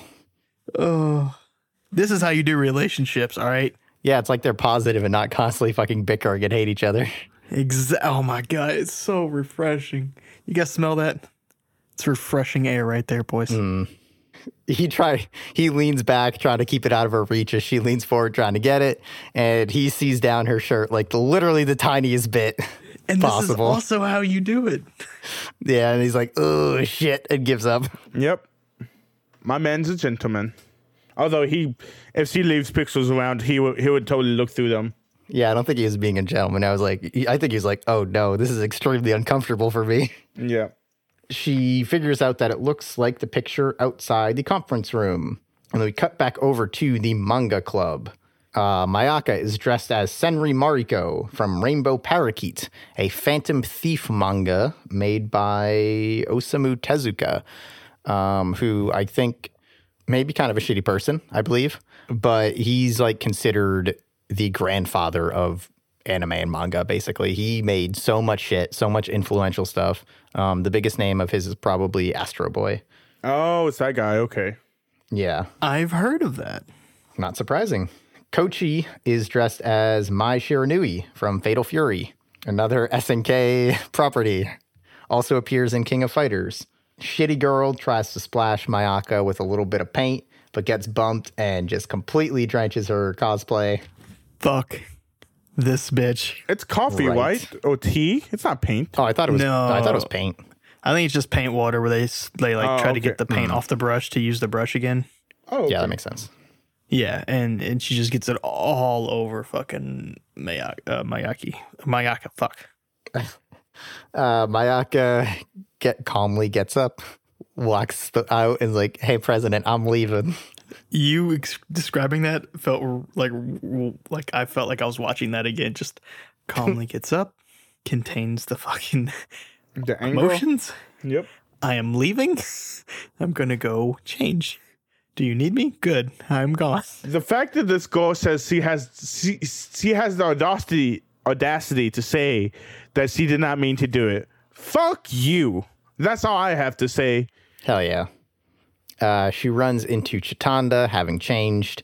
They discover that the corpse by evening and the poster were drawn by the same person. And they then learn from Tanabe that the student council president drew it. Mayaka needs this adventure. She's had a rough day. Yeah. The student council president? Yeah, he was the he was the artist for the uh, Corpse, by by, evening. Yeah. But it wasn't the executive guy? No, he was like just kind of like part of the project. He wasn't like Okay. I mean, I'm just so confused. in terms of like percentages. It was like forty percent the girl that left, forty percent the class president, and like maybe twenty percent him. they were all three together. Yeah, at best, they were all three together on the project. He did the least amount, and then she left, and then the the, the student body president just was like, "No, I just did that once." Hmm. Then what's the goal have to do with it? The one that Mayaka is like fighting with. I thought she was a drawer. No, we'll talk about her mm, later. No, yeah, yeah, she'll we'll, oh, we'll, we'll touch that one. Okay. Yeah, that one's yeah. We cut back to the the club room, and Areki has no clue who the president is, Jesus Christ! and everyone's like, "You fucking idiot!" And then he's like, "Oh yeah, him, of course." like trying to play it off. of course, yeah, I knew that the whole time. Oh, oh, and his thing's like, "Oh, I thought his name, like I thought it was written Rikuyama, which again probably makes more sense if you understand Japanese writing." And we're also then told that Ashinshin could be read Ajimu instead. All stuff that makes sense. You guys get it, I assume. Yeah, just in case though, Chris, just for people who don't understand, would you mind explaining it to the class?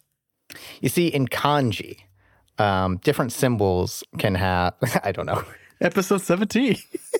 Um, Satoshi, meanwhile, or Satoshi starts coaching Chitanda for her uh, radio interview while Areki thinks. Um, he comes up with something, but decides that Chitanda would be against his thoughts. So he asks Satoshi aside, uh, who immediately blows up his spot. Is like, You got something, huh? Hey, everybody, Areki's got something. Toshi, you fuck. Uh, Chitanda gets sad that Areki won't include her. Um, and like kind of appeases her and it's like, mm, but what I'm thinking is real obscene. You don't want to hear about this. We cut to them having got away, and Areki kind of admits that he doesn't have anything really, and Satoshi gets upset at him. They go over the facts and lay out some important questions regarding the case and talk about uh, Agatha Christie's famous works. Um, thinks it's in relation to the ABCs of murder because of the Kudryavka sequence, which is a dog sent to space that never made it back. I Googled the Kudryavka sequence and all that came up was Hyoka, so this might be entirely fictional. For Satoshi, this brings out the image of violent death. So he thinks it's more in relation to the story, and then there were none. And they talk about the four big Agatha Christie works, which the other two outside of those are The Murder of Roger Ackroyd and Orient on, or Murder on the Orient Express. I'll be honest, I was pretty checked out at this point. So I think this is actually pretty fun in reference to these episodes. Like, are you guys familiar with these four stories? I do. I have heard of the um the express one, Orient to Express. Anthony, any familiarity familiarity with these stories? Uh, just synopsis wise, I'm pretty sure. And then there were none. Slowly dwindles down to like one person left. Uh huh. Didn't you say you read that? I played a game. I don't want to talk about it. Okay. Anyways, um, before that, so the first thing that's called um was it the Kurvakia sequence? What it's called? It is a dog. Oh, okay. It's uh Laika. Laika was a Soviet space dog, which became one of the first animals in space. Orbited Earth. It's a stray Mongol from the streets of Moscow. Wow, they picked up a stray to uh, do the Soviet space flight Sputnik 2, which launched in uh, 1957. You see what happens when you type in the first word and not the whole If thing? we get 2,000 patrons, me and Sal will do a Soviet based history podcast. we won't. You guys will absolutely butcher that. yeah. Um, but unlike Owens, I'm willing to do the research. Yeah, see, it will be fun. So these stories, in relation to how this mystery could play out and some of the stuff they hint at, and, and to be fair, I think they're right, and these are like Agatha Christie's four big stories as well, is super kind of fun to think about, especially since I think two of them technically apply. So the ABCs of Murder, I admittedly have not read, but if Mayaka is to be believed, the outcome of that is that the guy did it for fun. I don't know if the person who did it is significant, um, but in the other three, it definitely is. And, and then there were none. Uh, one of the victims did it. I think it's like the fourth or fifth victim or something ends up staging their own death, and they're the real culprit. Oh. In Murder on the Orient Express, everyone did it. Yeah, yeah, it's it's a fun thing where everyone had a motive for wanting the person dead, and they were all in on it. Oh, it's okay. I I mean, I do know that scenario, the mystery scenario where everybody. Yeah, I mean, these are like some of the these are the most famous twists and like mysteries ever. And the murder of Roger Ackroyd, the narrator did it. Uh, the the guy recounting the story, like it, it's framed as someone writing the story after the fact, almost like Watson writing about Sherlock Holmes. And it's revealed at the end that you know he did it. So she's almost at a twist at this point, right? Because there's not many more people in the story that can do it. Who? Agatha Christie. Well, she's inventing all the twists. Because she had the narrator do it, someone in the story do it, one of the victims do it. Yeah.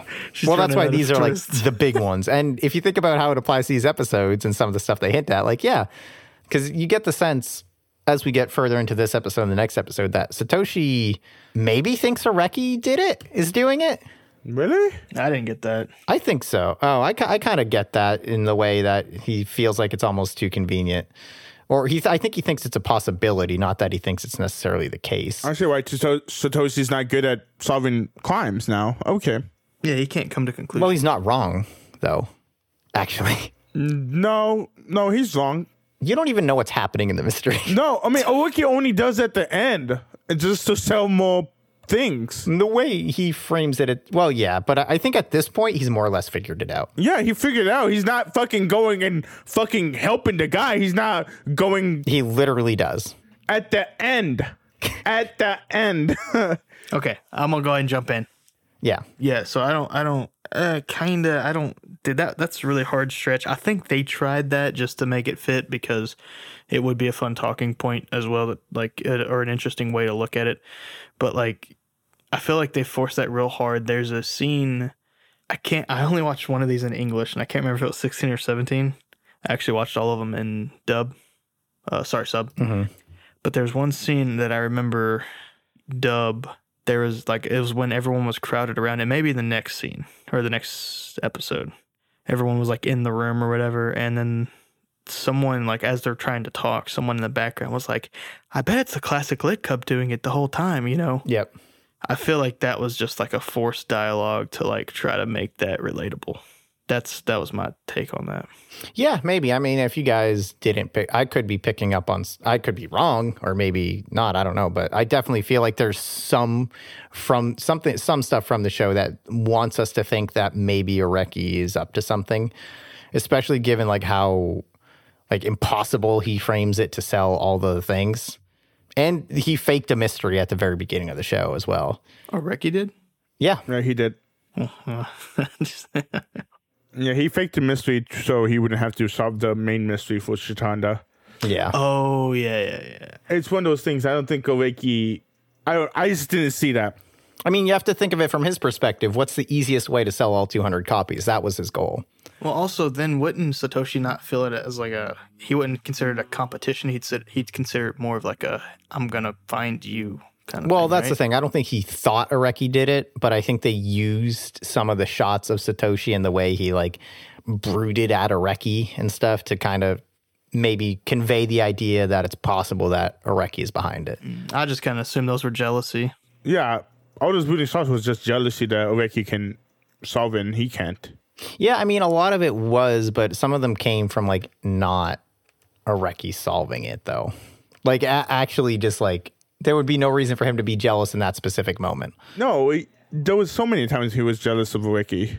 I'm just saying because Satoshi did all the common mistakes that Ricky would not have done. So Satoshi's just mad at himself that he could not solve the mystery because of Oweki. Yeah, no, I, I totally agree. I think that's 100% correct. I'm just saying Yeah, that I think Satoshi went around looking at every place, being at every single spot, trying to find every single thing. And then fucking Areki just solves it by reading a fucking manga. Hmm. Like he's butthurt as fuck. Let's be real. Yeah, I mean, I, I just never saw saw what you seen is what I'm trying to point. Uh, is my point? Yeah, here. I'm not trying to say that like my way is correct. I'm just presenting a, a possible thing. Oh, Areki thinks it has to do with the manga and is stuck on the idea that there has to be a purpose to all the thievings. Which foreshadowing. Kind of not.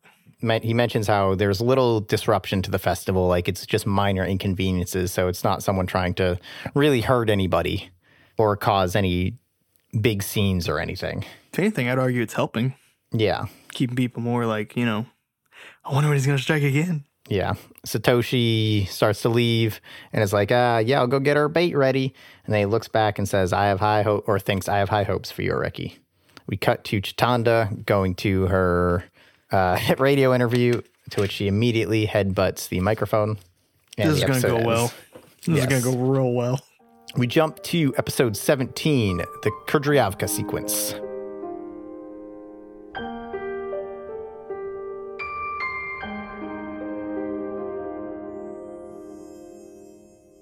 We come back to the interview where Chitanda is constantly referencing her notes of how to conduct a good interview. And in the bottom corner of each page, she has written the word pumpkin for some reason. That's I great. didn't even see that. How do you know? Uh, yeah, I think it was written in English too.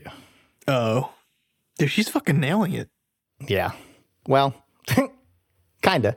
Yeah, she does okay. Uh, she more or less follows Irisu's advice, but puts a little of herself in there. And I think the the radio guy definitely helps it.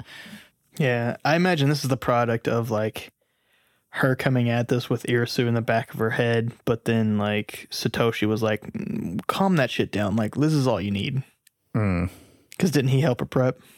Yeah, but I don't think he. I don't think they talked about like how she should conduct herself regarding Irisu's advice. It was more just like how to present yourself on the radio. Maybe taking like Satoshi things and running them through like the Irisu mill of like how to do things. You know? Yeah.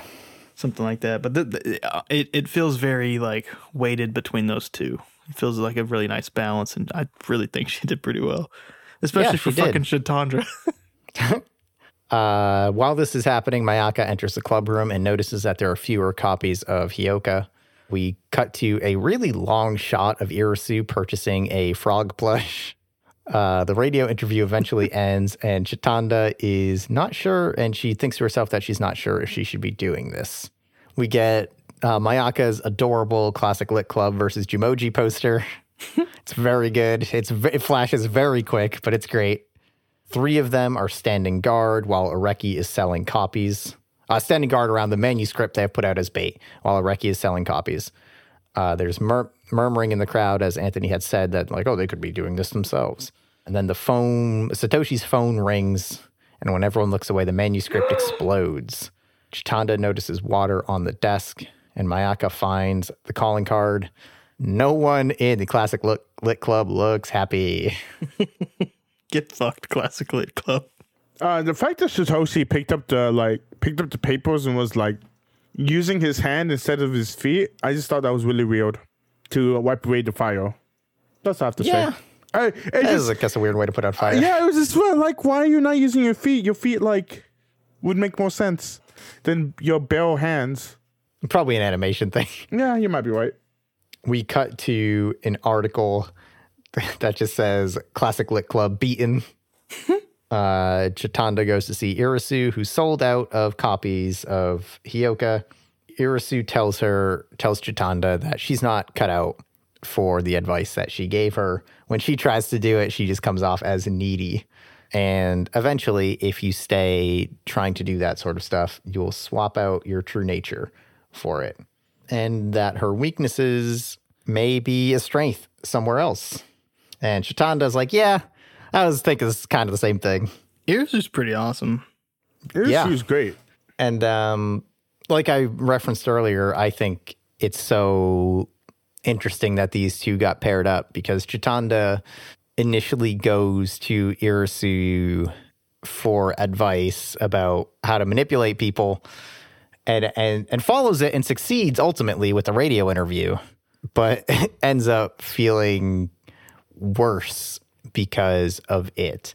Even even though like initially she was maybe presented as a tiny bit jealous of Irisu's ability to get people to do what they want for her. And then on the flip side, Irisu comes off as super jealous of Chitanda. Throughout these episodes, we see Irisu's scenes are weird because the first one is with Chitanda, where she gets Chitanda basically Arekis her. Mm-hmm. The second one is her at the magic show, which you could take as her trying to solve the mystery, or you could take it as her as just being like, she kind of wants to see a magic show. She thinks that might be fun. I thought she was straight vibing. Yeah. And then again, there's that really long shot of her buying a handmade plush frog for some reason, which again, when you think of like this cold hearted empress of the school, probably ain't buy these cute little frog plushes. And especially where she throws in the line, if you do it enough, it'll replace your true nature. It's it's almost not maybe not almost, but it's like Irisu is the one who's envious of Chitanda in that Chitanda is able to succeed in what she wants and have what she has by being like super straightforward and genuine and just who she is, even though she's weird and bubbly and kind of airheaded, while Irisu has to Irisu has to put up a front. She has to manipulate people. She's tried so hard to get her status and get what she wants that it's like it's become who she is now in a way. Listen, Chris, I think you're on the right point. Okay, you're on the right start. Yeah. But Go ahead. I just want to see how you reacted to that. But no, uh, I think I think it's a grass is green on the other side kind of outlook for both, or for at least for Irisu in this point.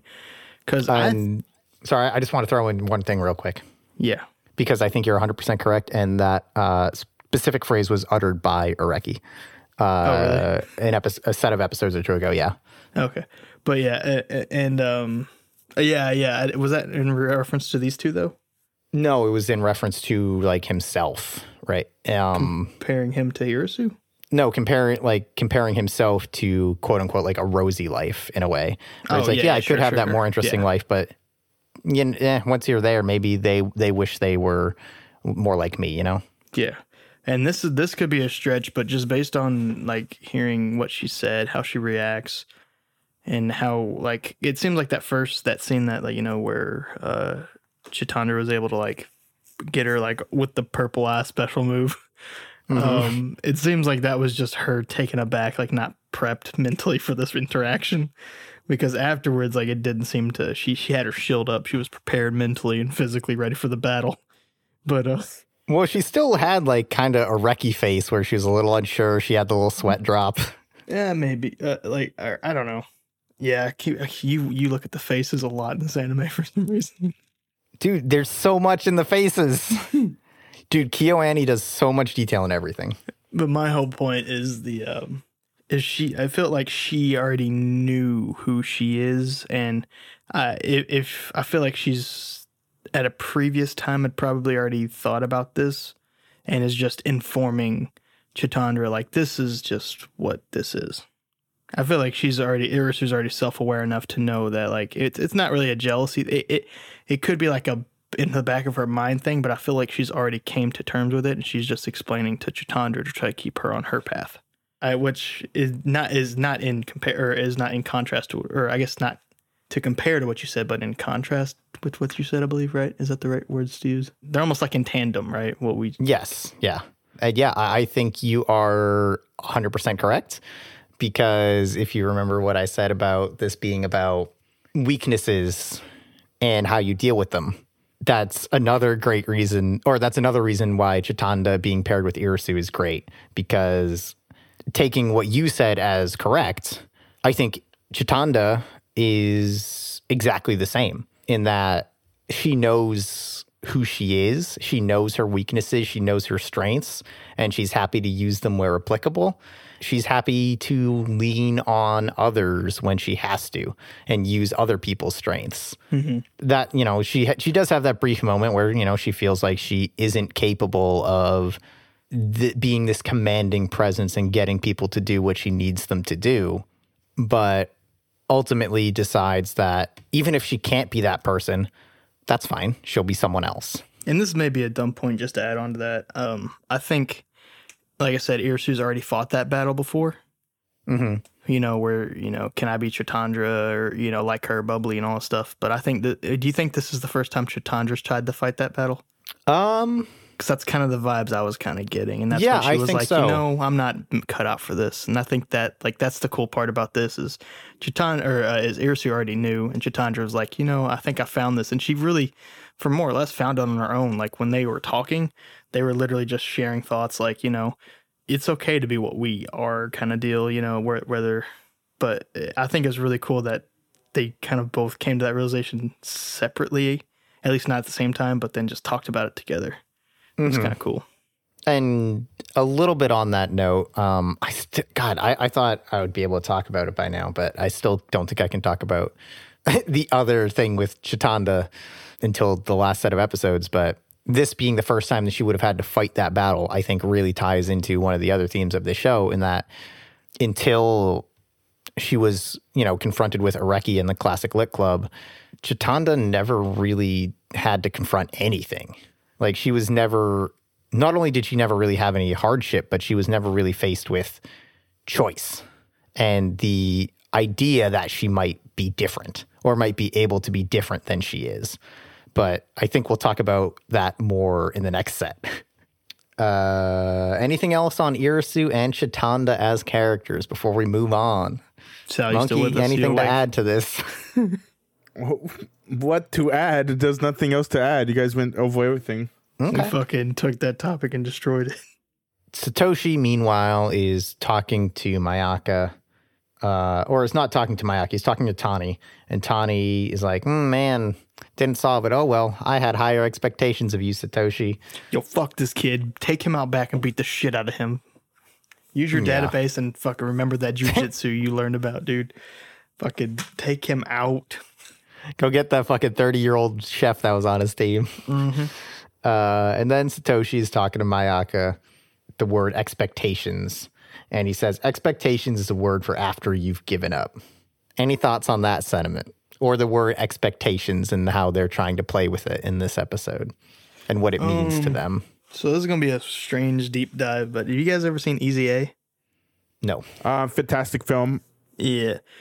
The only issue I have with that whole movie is it is way too smart to be staged in high school. And and you think of it like in this one where they're too smart to be talking about these kind of issues. Yeah, so I think yeah, I think Satoshi for not being able to conclude very well. I think this is a little bit of a stretch for his character uh, to be able to like wordplay like this, like so fucking. I mean, unless he's already looked into this stuff before, but No, I mean this is what he thinks of to himself about expectations and stuff like that. yeah, maybe I it just it just took it just kind of like uh nah. So, to kind of explain what I think Satoshi's viewpoint on expectations is, whether I agree with it or not, I don't fully know. It makes an amount of sense to me. Is that using the word expectations implies that you know the capabilities of something. When, when you have expectations of someone or something, you there is the idea that it's going to meet a certain uh, criteria and not necessarily rise above it. I mean, yes, of course, the idea of exceeding expectations exists, but it's basically saying that you don't see this thing as being capable or you don't think it's going to produce more. It's going to produce a, a certain level that you're already aware of. And what, like I said, I don't necessarily agree with that sentiment, but I think that's what Satoshi is feeling with that word and trying to say. So I think I agree with most most of like I under, kind of understand. I just don't agree with them. When we say like meet our expectations, we're talking about like a level that we're ex- like ex- expecting to meet, right? Like an acceptableness. But like when I think I believe like the term expectation itself, like just the definition, I don't think that that necessarily implies like what he's implying. I don't know. It's kind of a weird word. Like I think coming off of that, you know, the the the phrase itself versus just the word. You know what I mean? Yeah. He's doing shitty high school philosophizing. that doesn't really hold up under scrutiny. Yeah. So I I, I mean, sure he can think that, but I don't think you should get that worked up over a word. And, you know, he's being like very melodramatic and maudlin. He, I mean, he, at this point, he's already been defeated by Areki again. That's true. when he he set out to rise above him for once and he's already and he lost and it's especially bad for him because we'll get as we'll get to in a bit when he overhears him talking to Tanabe he's like Areki says I figured it out really easy and Satoshi was trying his hardest and could not get it and to hear Areki say like nah that was fucking cake bro just makes him feel so inferior and like he can never be as good as Areki is which will tie that back in with uh, Mayaka because she's very much going through the same thing. Gotcha. You want to go ahead and tackle his shit real quick? Satoshi? Not yeah, yeah. Satoshi's. Uh, yeah. Do you want? Did you have more to say on it right now? Uh, I think so. Like in terms of, I I I enjoy that we get to watch his arc, and I don't mind it. Well, I can't. I don't mind watching it again, and I say again because I've already seen this before a lot. You know, the jealousy kind of type. But I wish that he wouldn't have mentioned earlier. I wish they wouldn't have talked about how Satoshi knows that Areki's already special and that he's already elevated and he's already like this person that is just special, you know, like they literally describe and he already describes himself as just completely average. And then like he strives again to be that and he's disappointed when he can't reach it. Like I don't know why you would put yourself through that. Like what would you expect out of that? Well, I think I think Mayaka's stuff makes it a little more clear when you parallel that it's not only that; it's the fact that like Satoshi really loves the stuff that Areki is capable of. Like he wishes he could be that, not because Areki's smart, but because Satoshi loves mysteries. He loves that deductive reasoning. He loves gathering information and putting it together to figure out new things. And he works so hard at it, while Areki is just naturally good at it, but doesn't really care.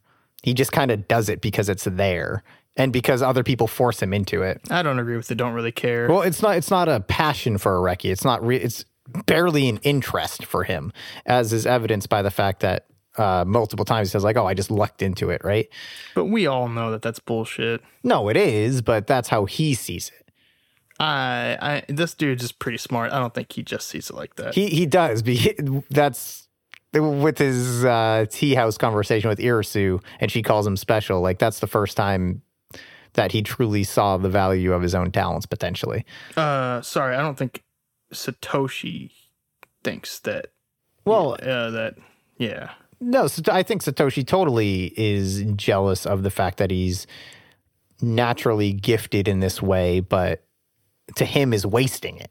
This is going to tie in with Tanabe as well. Um, that, but if he was using it more actively, then maybe it wouldn't be so bad because it's like, I think, does Tanabe have a line or am I making that up? Uh, Tanabe did talk a lot about like he just wishes he would use continue because who knows what could happen if he did. Yeah, th- there's the implication that like by not acting on your gift, you're denying everyone of it. Like you have something to offer and you're withholding it basically. And I, I think that's where part of where that jealousy stems from. It's not just inferiority. It's it's the lack of interest in using that talent. But we can uh we, we can keep Satoshi in mind and if we want to keep talking about him, we can as we uh truck a little forward That's fair. we get the the scene of Satoshi eavesdropping on Oreki, and Oreki calls out Tanabe, um, and how the whole thing was a code to someone. And Oreki has his confronting the culprit scene as he gives him a big long explanation. And Tanabe tells him that he exceeded his expectations. There's that word again. Um, Oreki basically blackmails Tanabe, saying that he wants the executive committee to buy 30 copies of Hyoka and then resell them on the website for mail order. I think blackmail is a, is a dumb term to start here. Yeah, not not necessarily blackmail, but he's like, yeah, I, I know your shit, and but he he also then is like, but I and I can do something for you, and offers up himself and Satoshi to be uh, accomplices, which Satoshi is shot in a way here and has a look that is kind of hard to read, I think, but it I almost feel like it's positive when Oreki says that and I'll I'll bring in Satoshi too. He'll he'll do it if I ask him. Satoshi feel or or looks almost like happy in a way that like Oreki is placing this trust in him rather than feeling manipulated and used by Oreki. This is where I think this is where I think the point that we differed a little bit earlier comes back up because when I saw him happy, I was like, "This is Satoshi seeing like, yeah, he's really this good. Yeah. Like, not only did he solve the case, but he's also going to like fucking sell the Hyoka, and I get to be part of it too. Like, I like this is this that's where I I thought it was just happiness for that reason. Because I think the way I look at it allows that to be an option. hmm Uh, we get an, a quick outline of Oreki's plan. Satoshi, again, looks a little despondent as we come back, and he he admits he was trying his best to, or he was trying to best, or, or no, Mayaka asks him like, "Hey, were you trying to best Oreki?" And Satoshi admits like, "Yeah, kind of. It's not fully jealousy. I was just always looking up to him." and Dez is like, ah, I guess databases can't draw conclusions, huh? And along in that bit where he says, like, he was always, he's always, he feels that he's always looking up to people. Um, he starts to say to Mayaka, like, yeah, but you know, you wouldn't know what that's like. they share an off screen look, which is pretty obviously implied to be Mayaka being like, nah, man, I know exactly what that's like. And I, I think Satoshi realizes it too as he's saying it. And there's just this good moment of understanding between the two that even though Satoshi looks up to Mayaka, um, in the way that like he he mentions earlier that if if she wanted to pass him up in knowledge in a subject, she totally could easily. So he sees her as someone above him still, and as a result thinks that she doesn't have that problem of looking up to people, but she totally does. Also, Mayaka called him Fuku. Fuku-chan, she always does. Uh, I think this is the one where I was watching English. It was just Fuku, Oh. just abbreviated cutesy name. Um, and the actually kind of on that note, I kept forgetting to bring it up, even though I thought of it like four times. this whole this through this whole thing, there's you know Tani coming up and trying to compete with Satoshi, and Satoshi just keeps blowing him off because he's like in a weird way he's not interested in his strengths. He's not interested in who he's better than or what he's good at. He's too focused on his weaknesses and what he's bad at and who's better than him to really recognize his own strengths. Yeah, I can agree with that. I want to say, if I remember correctly, that stuff is going to come to more of a, like a direct head in the next set, but I'm not 100% sure on that. Yeah, that that point seems very like reasonable to me because he's very much like whether he meant it or not, he was just like, you know, there's bigger fish to fry over here.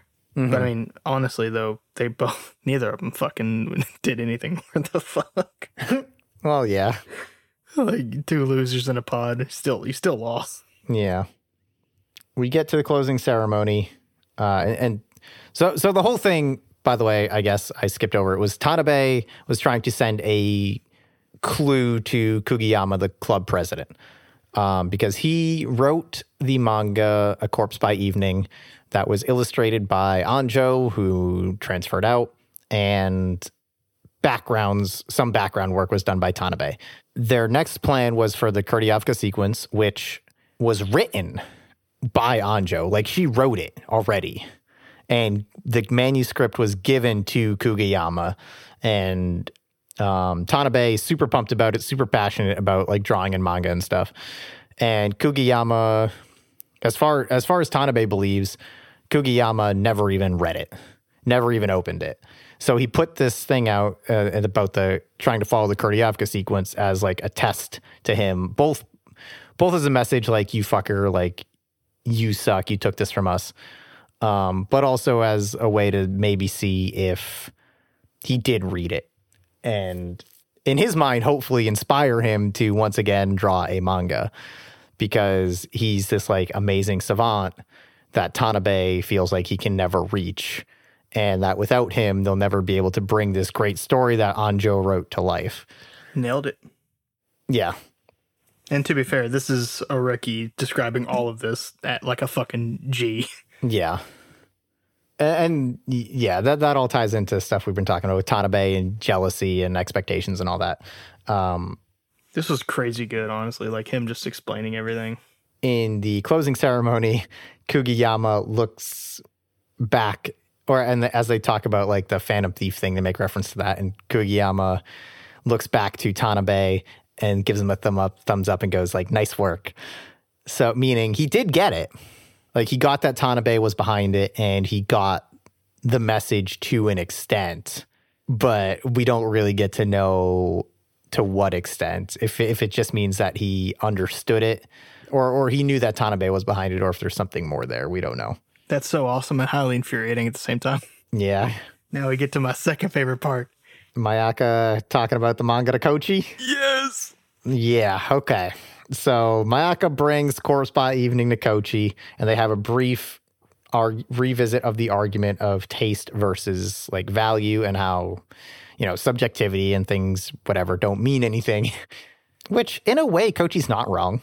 But I, I guess you guys have any thoughts on, on that whole like argument? What's the argument? the argument of like My- Mayaka insisting that masterpieces are a thing that can exist, like almost like an objective quality to creative works, where Kochi is saying that nothing matters. It's all completely random. It you can do whatever you want, and everything is the same. I I mean, mean, I, I- I mean, they're both Mayaka's true. right. It's they're not both of them are not wrong. Any thoughts on maybe why Mayaka is so like passionate about her viewpoint? Uh, just because he likes um, Corpse by Evening so much that he has to believe the fact it's a masterpiece. I don't even see how you argue the other side of this. What other Other side? The side, like the Kochi side. Well, she's not wrong. No, necessarily. because like because if you think of it like this, fucking um, Rosebud is a fucking masterpiece to a bunch of filmmakers. Citizen Kane. Citizen Kane. Whoever the but fucking thing is called. Not because of the story that much. Yeah, but if we watch it right now, we won't we we would not understand why it's such a great masterpiece. No, but if you watch like three movies at the same time and then watch that, you'd be like, "Oh fuck, yeah, that was way better." Hmm. Yeah, but you're still getting to my point. It's like it's it is really to the person that like watches it or stuff like that. There are sometimes when masterpiece is all like that, but like it's one of those things. It's like it's really dependent on the person.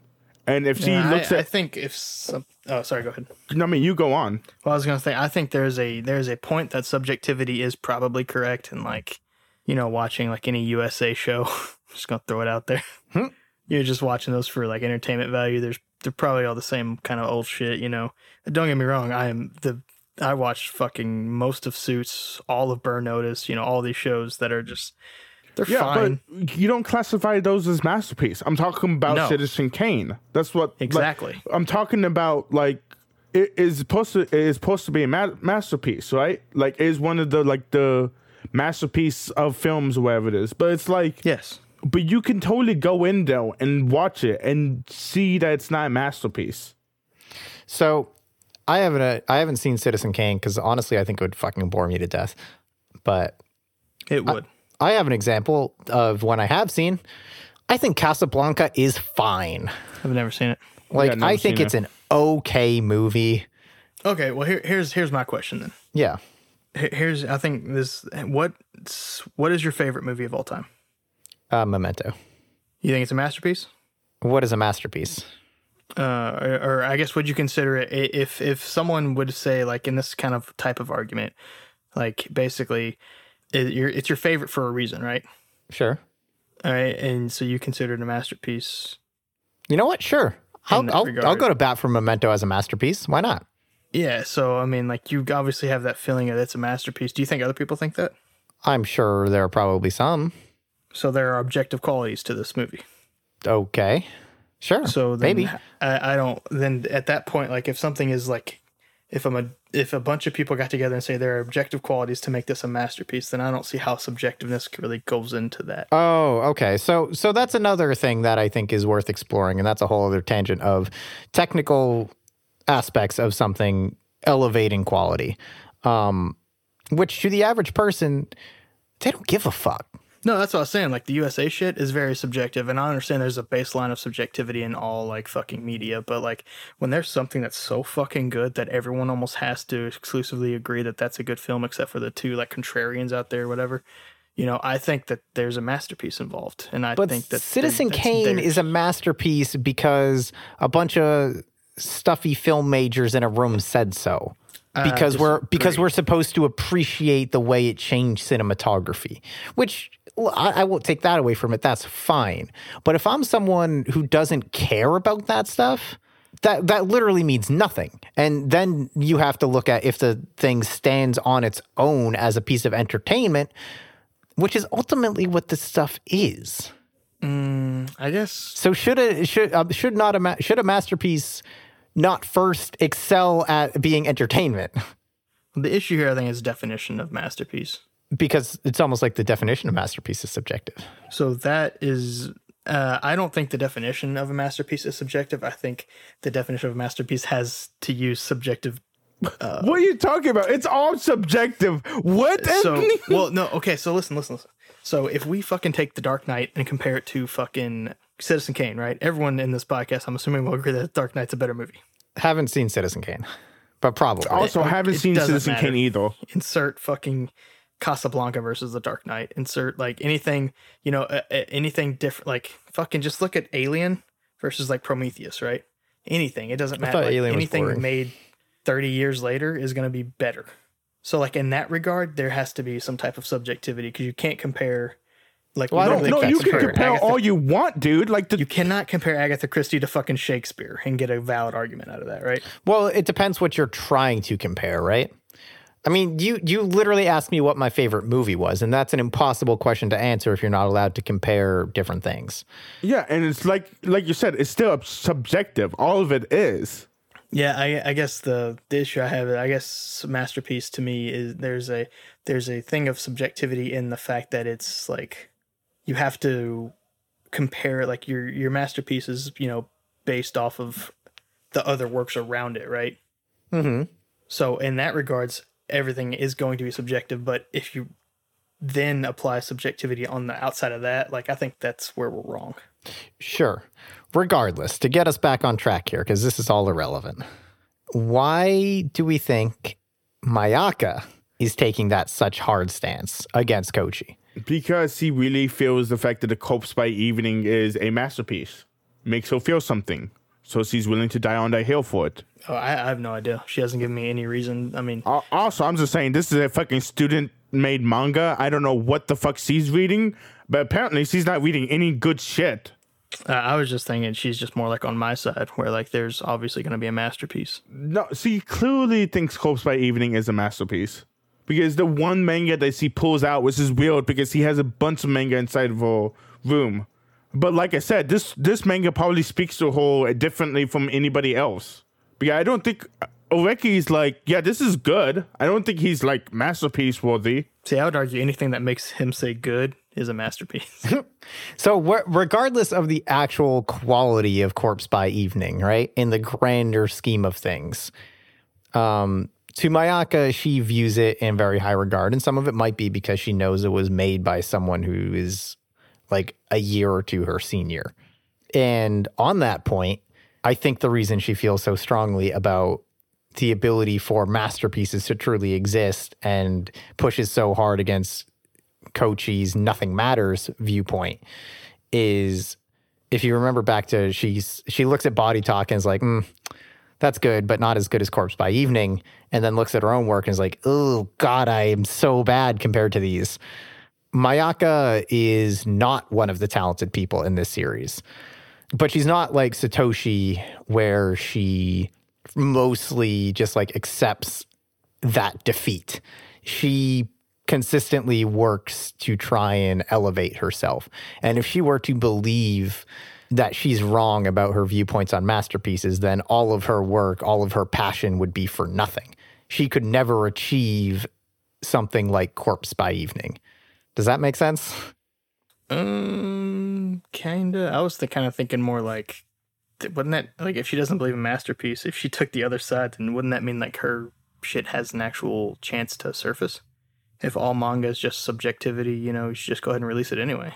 Yeah, but if, if that's the case, then why, why does any of it matter? Where she, she's not taking that viewpoint of it doesn't matter. She feels real passion and connection to this stuff. So, of course, she's going to look at it through that eye. I don't know, maybe man. This um, I'm losing it because then why is the other girl in the fucking manga club if she argues this point? Like, if she doesn't believe that anything has passion. Uh, okay, yeah, let's get into Kochi. Let's move on a little. First, she she drops the uh, she was jo- she's joking part, right? She never means anything that she's saying, Yeah. and she's like, and she talks about, yeah, I read, I know Corpse by Evening. I gave up reading it partway through, and it would because she was friends with Anjo, and she went and made that manga on a on a lark with her buddy who also did the same thing. They were like, ah, I don't know, it could be fun to make a manga. Let's see what happens. And then they came out with this fucking mind blowing thing. She basically straight up says that she's super jealous of that natural talent, so much so that she stopped talking to Anjo about it. And is, is like, what would I? Sure, I could read the whole thing, and then what? I call her up and be like, "Wow, that was so great. When's the next one?" I'm just saying, ghost jelly. That's what I'm saying. yeah, absolutely. Yeah, no, I think someone needs to tell her that she just needs to like apologize. Yeah, and she exactly that's why she's like taking she's representative of the opposite of Mayaka. She, it's not that she doesn't believe necessarily that quality exists. It's that she's using it as a defense because she saw these people who just did it once and moved on and blew her out of the fucking water. Someone who is try who's someone who theoretically is trying really hard and is really passionate about the subject. And instead of being like Mayaka, where she's holding on to that hope and pressing forward that someday she can accomplish something like that, or she's just trying to hide behind, well, it doesn't fucking matter because anyone can just crap out anything and it can be a masterpiece. Yeah, I, I honestly I love her fucking thing because I feel like in her like four or five scenes she's had, there's more arc in that character development here with uh with Kochi than I've seen in like entire series before. But I think like this is why I'm so like dead set on this masterpiece thing because like she's hiding behind it, so she, clearly she doesn't believe what she's saying, right? Clearly, she what? Sorry. Like she doesn't. Tr- truly she doesn't believe in subjectivity because like she's literally in turmoil right now because No, she, she's just making the point across to um, Mayaka. She doesn't believe it whatsoever, Anthony. I highly disagree. No, I don't. I don't think she truly believes it either. I don't think she's making the point to Mayaka like Irisu maybe was oh wait, with we might be in the Chitanda. same place. Yeah, yeah. No, yeah, come on. I mean, she's jelly. Like, of course yeah, she she's believes that in. someone has made a masterpiece, right? Yeah, and that she, in in her mind, she can't. She like it was so good that she had to stop reading it because of how inferior it made her feel. yeah, exactly. Yeah, yeah. No, that makes sense. And it tie tie it back to like Irisu's story with Oreki about the bench warmer and the natural talent, right? Yeah, yeah, sure. You know, I'm I'm just talking about like in terms of like her saying like subjectivity versus masterpiece stuff. Like I I just don't think she has an argument to stand on now afterwards after, you know. No, she totally doesn't. No, dude, what we're trying to tell you, dude, is he doesn't believe in it, Anthony. He's just doing this to have an argument with Mayaka. Well, 15 minutes ago when I said masterpiece, both of you were like, "No, subjectivity." Well, Like, that no, on, that that was mean? about our viewpoints on masterpieces versus subjectivity. But she true and, and like And I'm on Maya and Kochi's side that there are masterpieces. Sure, fine. I mean, I don't I don't necessarily disagree. I, I think it's a very muddy area that would take way too long to talk about, honestly. But but the thing for Kochi, like we're saying, is that she's just hiding behind it. That that thought. yeah. Because she doesn't think she's capable of making something that good. Yeah, I wasn't understanding you guys when you were like, "Yeah, she's doing this." I was like, "No, she's on my side." Because earlier we were, I understand what you guys are saying now. Um, which to, qu- to quickly tie in Mayaka's thing as to what I was talking about about how people deal with their weaknesses and shortcomings and stuff. Mayaka, as we touched on, is you know generally very independent, cries and moves on, right? And that's kind of what yeah. she does here. Like she just pushes forward. She looks at her manga and is like, mm, "Man, this sucks compared to the stuff I think is good." But maybe someday I'll be able to make something as good as them. Which, man, Mayaka rules. Um, but Kochi leaves. Um, Mayaka walks to where Kochi was and sees the cat sketch on the railing that is from Body Talk and starts to cry because she realizes not only does she just fully understand Kochi in that moment, but just the night before, she was looking at Kochi's thing and thinking, this isn't a good enough substitute for Corpse by Evening to show her a masterpiece Yep. which is oh, that's brutal. Yeah, they, they, there's a little bit of talk about how Kugayama hasn't drawn since uh, Corpse by Evening. Uh, Tanabe also that jealousy shit, and how Kugayama probably never even read the manuscript. Uh, we cut to the club room where the group buys the last four copies of Hyoka, and they have sold out of all 200 copies. Yay. Where's the, um, Oreki, like, bought like four or five copies, right? Uh, yeah, I think throughout the, like, the three day, where he bought like one, like, at the very beginning. Yeah, I think they all bought one at the beginning, and then they're like, "Ah, we should buy some for our parents too, or whatever." And then he's like, uh, "I don't know, I'll buy a couple more." um, they they have a they have a quick quick talk about the Jumoji caper, but decide to have a celebration. They'll talk all about it because Satoshi and Oreki do not want to divulge the shit because they know that Mayaka and Chitanda will be very mad at them.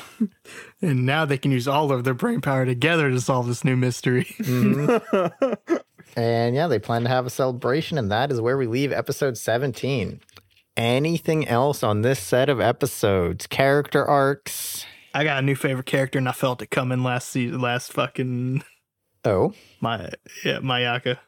Oh, I thought you oh, were already on the Mayaka train. Uh, I, I think I, I may have said it last time, but I was definitely if I didn't, I was definitely fucking feeling it. Like this is gonna be yep, yep, mm-hmm, yep. Mm-hmm.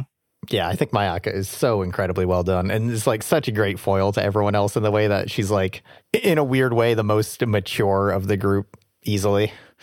All right. I guess if there is nothing else, next week, wrapping up Hyoka, final five episodes. After that, Anthony will be doing his next choice.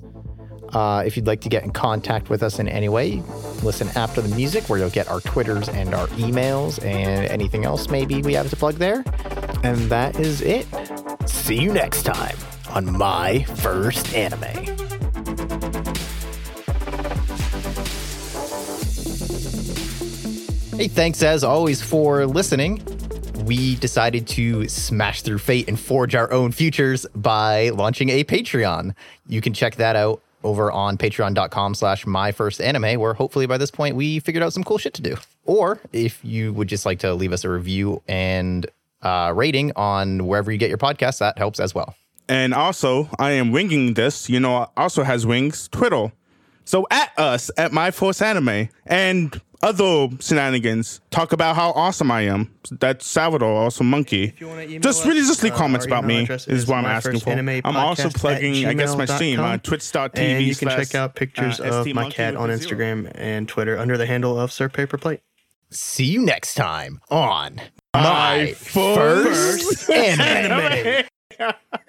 Did it in one. Perfect.